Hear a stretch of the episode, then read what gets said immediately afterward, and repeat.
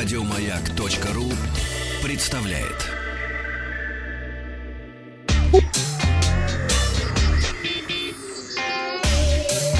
Страна транзистория.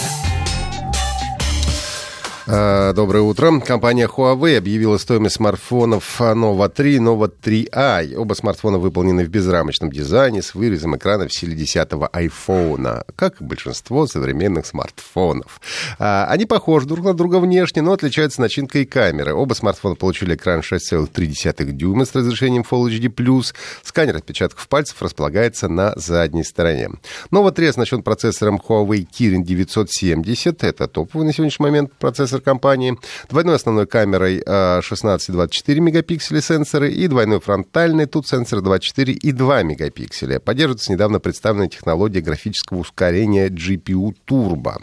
А вот Huawei Nova 3i стал первым смартфоном на базе нового процессора Kirin 710. Он также получил 4 камеры, но основная попроще на 16,2 мегапикселя, фронтальная такая же, э, как у старшего собрата, 24,2. Оба смартфона работают под управлением э, Android 8.1 Oreo Leo, последняя версия на сегодняшний момент с фирменной оболочкой EMUI 8.2. Модель э, Huawei Nova 3 э, с 6 гигабайтами оперативной 128 э, встроенной памяти предлагается для заказа в Китае по цене около 445 долларов США, а Nova 3i по цене 297 долларов за 4 и 128 гигабайт и 327 долларов за 6 и 64 гигабайт. Продажи начнутся 8 августа. Лаборатория Касперского провела опрос и выяснила, насколько российские пользователи озабочены тем, что за ними могут следить мобильные приложения. Как показали результаты опроса, эта проблема волнует наших сограждан. 62% респондентов некомфортно э, себя чувствуют, когда делятся информацией об их местоположении с веб-сайтами и приложениями, что значительно повышает, э, превышает показатель 2016 года, тогда а, положительно ответило только 47%. 59 российских 59% российских пользователей опасаются того, что кто-либо может быть в курсе всех их действий, совершаемых на устройствах. Почти половина опрошенных, от 49%, тревожится, что кто-то может следить за ними, используя геолокационные данные с их гаджетов. Ну и надо отметить, что беспокойство россиян не беспочвенное. Многие приложения действительно могут иметь доступ к огромному объему ваших данных, к информации о местоположении, контактах, действиях и так далее, а также работать в фоновом режиме без ведома владельцев устройств. Ну, например, самое простое. Все, кто пользуется сервисами Google, а в частности картами, прямо сейчас могут зайти на сайт maps.google.com slash location history и подробно посмотреть историю своих перемещений хоть за сегодня, хоть месяц назад, даже иногда год назад. Правда, при условии, что у вас э, функция отслеживания включена, а она, как правило, включена по умолчанию. Согласно исследованию лаборатории Касперского, 58% опрошенных российских пользователей признались, что не проверяют разрешение предустановленных мобильных приложений на устройстве устройствах на базе Android и на базе iOS.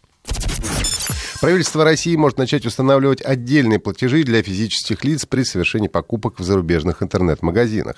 Об этом говорится в поправках, представленных на заседании Комитета по бюджету Госдумы. На данный момент в России можно беспошлино получать заказы на иностранных, из иностранных онлайн-магазинов стоимостью не более 1000 евро в месяц и весом менее 31 килограмма. А при превышении лимита пошлина составит 30%, но не менее 4 евро за 1 килограмм.